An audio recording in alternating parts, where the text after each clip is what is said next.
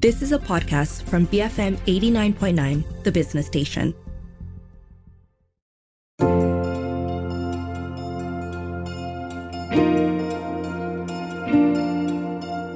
Today, we live in an individualistic world, one where the term dependence is seen as a sign of weakness. Self made has become a buzzword, especially by the rich and proponents of hustle culture. But is dependency actually a sign of weakness? And what does self made mean in the first place? I'm Darshan Johan, and this is Today I Learned. On the show with me today is Sandy Clarke. He's a licensed counselor and author. Welcome to the show, Sandy. Perhaps you can start by breaking down the term dependence. How would you define dependency? Thank you for having me. I like how you always start off with the easy questions. um, dependency. Um, so I think there's two different kinds of, of dependency, and uh, in terms of healthy dependence, which might otherwise be known as interdependency, uh, this is where people work together uh, in a sort of give and take basis, where uh, the people involved in the relationship, the work culture, and so on. Um, they're giving of each other, they're supportive, encouraging, uh, they offer practical help, and so on, um, essentially helping to meet each other's needs. Um, so I, I, think in that sense, um, the dependence is something that we all share in terms of having a need for it. Um, and it's something that we hopefully all contribute to in, in some ways through how we give to other people. Right.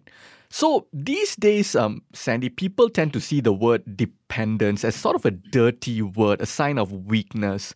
But is dependency a sign of weakness?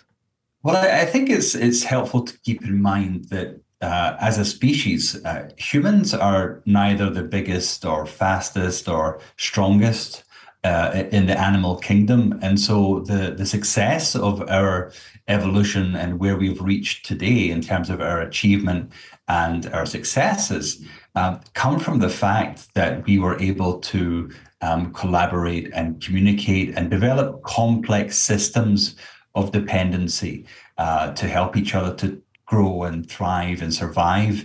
Um, so our existence has literally been predicated and dependent on this sense of being you know having dependence on each other um, if you think about early agricultural um, cultures or um, even very early tribal uh, groupings uh, humans have always needed each other in right. order to, to survive. If we don't have that, then you're not going to survive for very long. So the dependence is the very sort of foundational strength on which the success of the human species, you know, is why we've been able to come so far, because otherwise we wouldn't have lasted so long. Right. So you you wrote a, something very interesting in your column on Star recently, which I like to uh, like you to expand on. Right, and you said it's a popular trend nowadays to think of ourselves as independent or, in a few ambitious cases, self made, which highlights just how much support and assistance we've received to the point where we long ago stopped noticing. Now, I find this, especially that last part, very interesting. Can you expand this a little bit for me? Well, I think that the, the, more that life becomes convenient, the, the the less or the more we lose sight of of you know how we came to be where we are, right? And I'll give you an example, and, and I don't say that this person um, has had the attitude where he's thought that he's self-made or independent, right? But it just the, the story kind of um, demonstrates the point. So um, the first. Uh, quote unquote self made billionaire in Scotland is a guy called Sir Tom Hunter. And Tom started out by selling running shoes out the back of a van. Right. Right. That's where he kind of built his or started to build his sports empire. But to begin, he had to um, get a loan of five thousand pounds, which is about twenty thousand Malaysian ringgit, uh, from his father, and then he got a matching loan from the bank. So in all in all, he had about ten thousand pounds, um, which enabled him to then start his business idea, and then he would. Um, you know, meet with other partners and receive investment and so on, and kind of build from there, right? Mm-hmm. So people describe him as a, a self-made billionaire, but we can see by just his story that actually he needed someone or you know the bank and his father to get started. Um, he needed people along the way to help build his empire. Um, he needed advisors and he needed uh, business partners and he needed uh, staff. He also needed customers.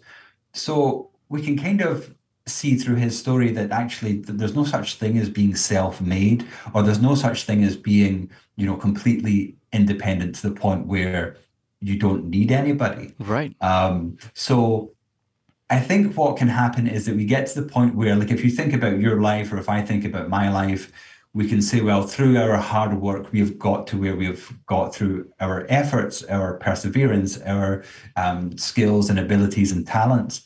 But I know for myself that along the way, you know, till I, from when I was in school right up until today, there's been a ton of people supporting me along the way. Right. And without those people, I certainly wouldn't be where I am today. So, um, so yes, we have uh, independence in the sense that you know we can we can make things happen for ourselves and we can take charge or we can take initiative, but we're not independent in the strictest sense in terms of you know how much we've relied on other people to help us to get to where we are. And I think that when we lose sight of that, then that's when we can have this kind of hubris in, in terms of, you know, well, I got to where I am today, you know, I didn't need anybody else.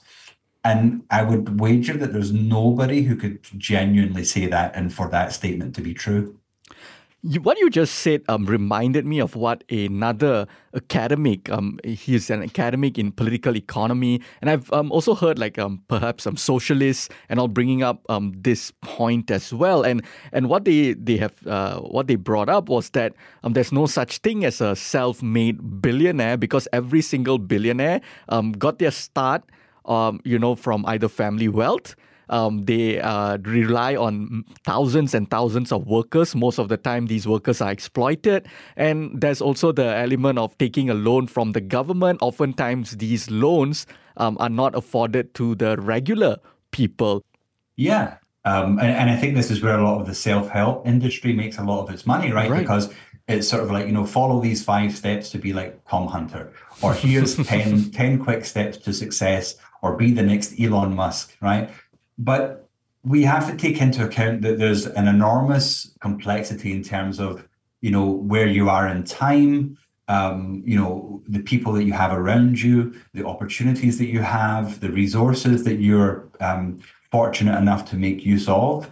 Um, all of these factors and so much more come together to help you build your success but certainly that there's no such thing as a standalone success success story. But I think where it plays into the the sort of narrative is that it you know it, people tend to look for the quick fix or, or the quick solution, uh, maximum results for minimal effort. So when you read a self help book or you join an online course that sort of promises these kind of results, um, that very much plays into our our psychology in the sense that you know that's really attractive. I don't have to really do much. I just need to listen to this webinar or i just need to read this book and then i'll be on the path to success. But actually no you it, it takes a lot of work a lot of time and not just on your behalf but a lot of investment from the behalf of other people as well like you mentioned um, I mean, I'm talking to you through a condenser microphone at the moment, right? And I'm and I'm wondering, you know, how many people went into, you know, designing that, um, creating the parts for that, putting it together on the factory production line, um, you know, and and whoever's profiting from, you know, the, the money that I sent to buy the the microphone, um, you know, they get to reap most of the rewards. Um, but it's thanks to all the people involved in creating the product that they're able to benefit from those profits. I think back in the day, people used to say like things like it takes a village to raise a kid and, and all these kinds of things. It was a very sort of normal mindset. But then when, when did we start and why did we start seeing dependency um, as something negative? Where does that mindset stem from?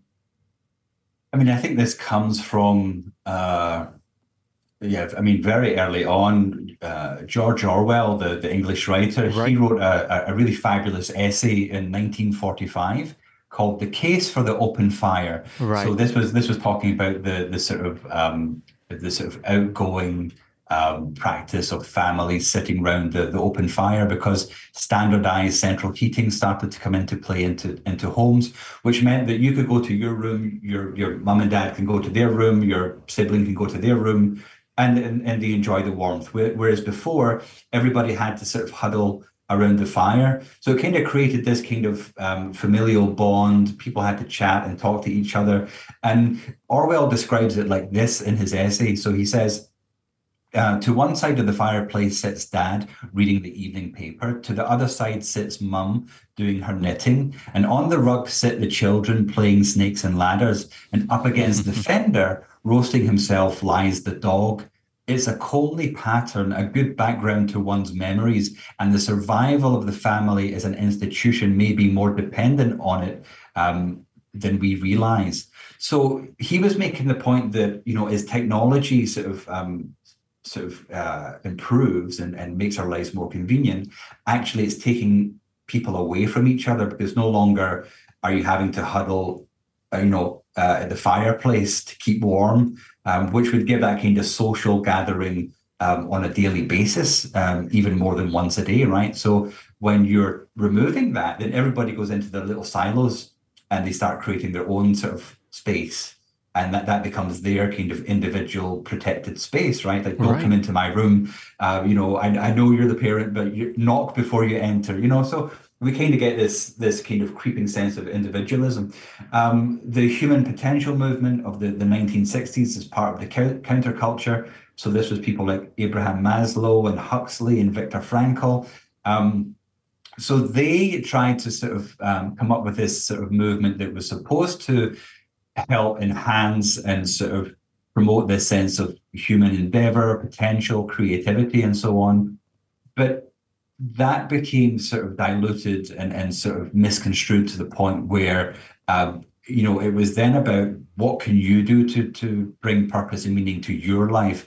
What are you doing to author your story? Uh, you know, no one's responsible for your life except for you. Um, how are you going to make a success? And you see this with parents nowadays, especially where they're saying, okay, you need to create a life for yourself, or you know, you need to go out there and be the best, and and um, and that's kind of reinforced in, in business as well. Um, but again, coming back to this idea that actually it, it takes a village not only to sort of raise a child, but it takes a village to raise any success story as well. Nobody right. does it alone. On the show with me today is Sandy Clarke, licensed counselor and author. After the break, we discuss if capitalism has made us feel like we shouldn't ask for help. Keep it here on Today I Learned, BFM 89.9.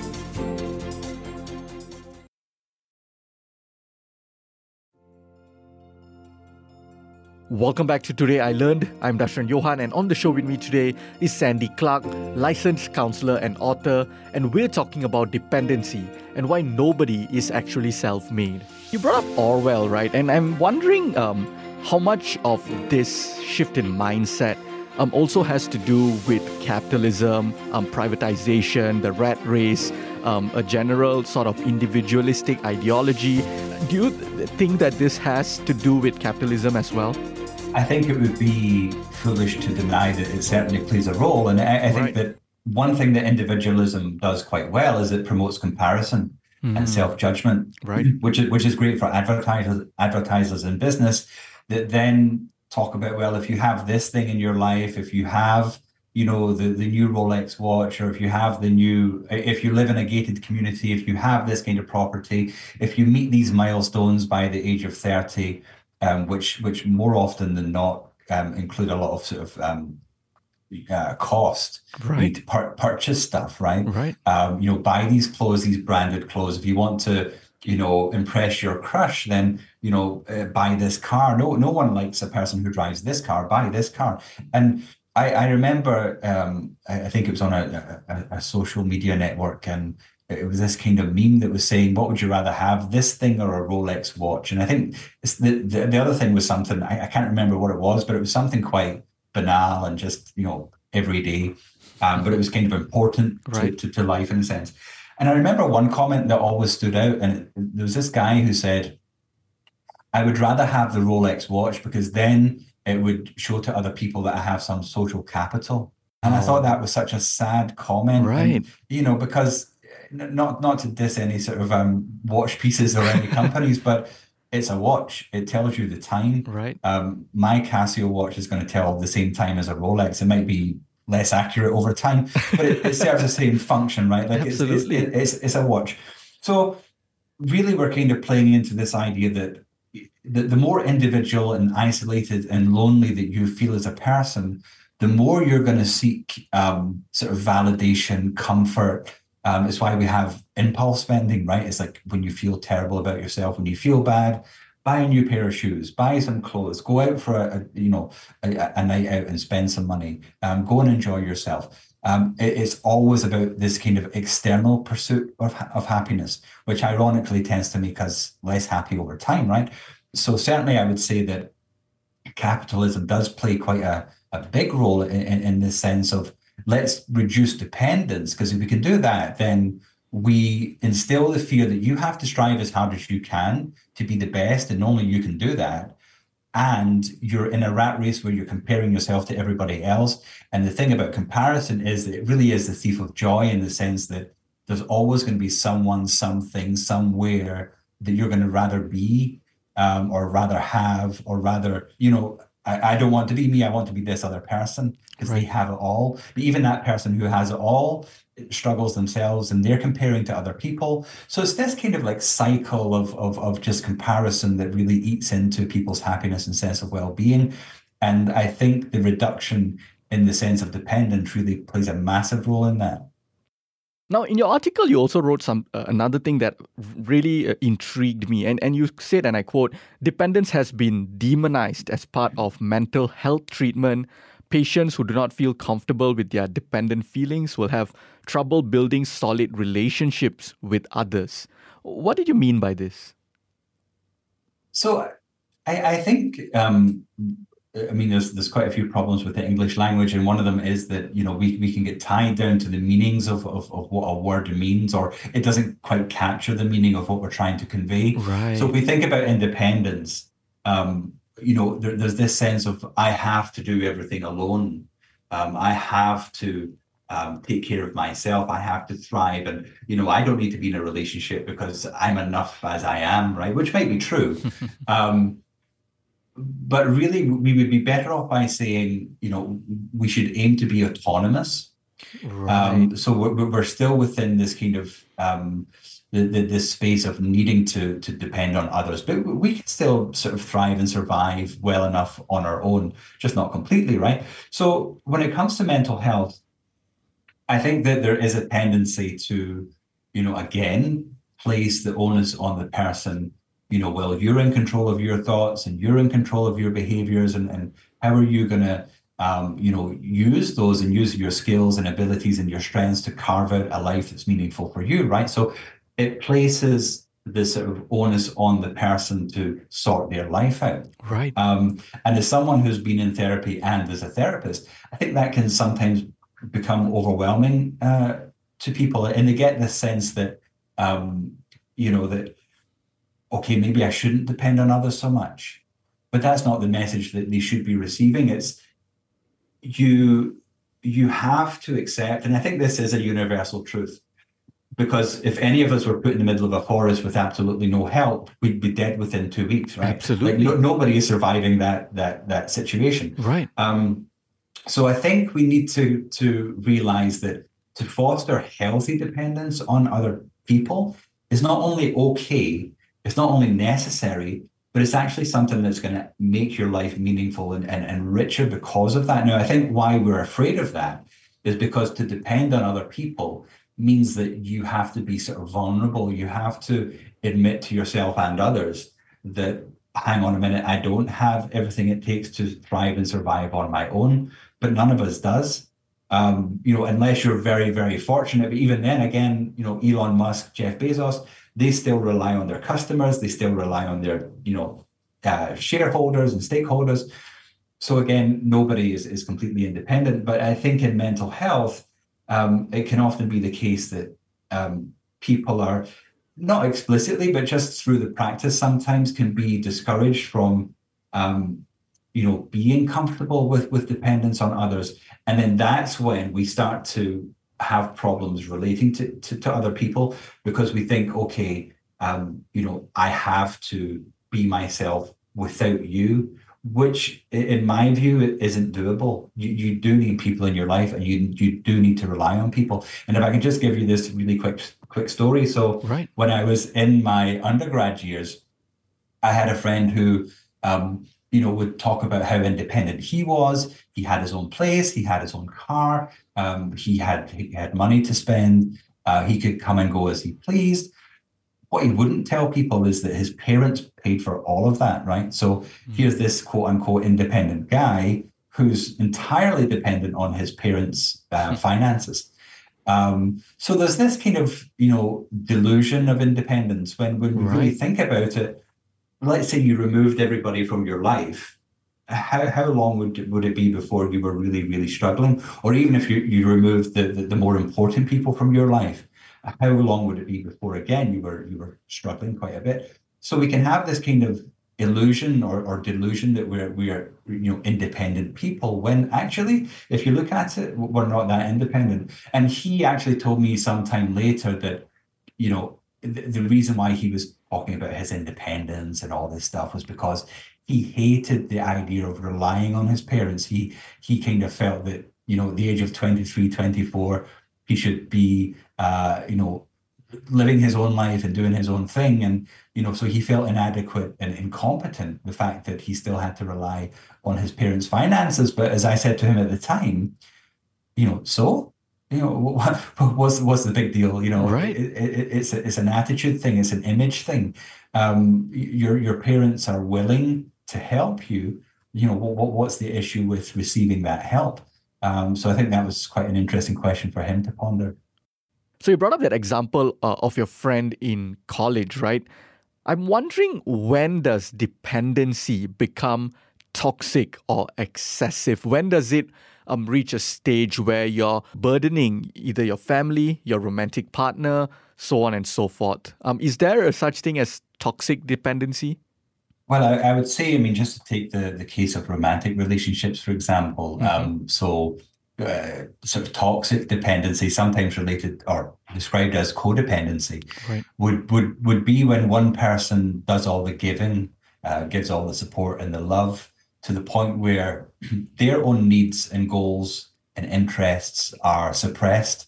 Mm-hmm. So they give of themselves so much to the, to the other person without receiving anything back that their identity starts to become wrapped up, enmeshed in sort of you know helping this person being needed by this person that becomes their identity to a point um, where they lose themselves right they, they start or they stop thinking about their own needs.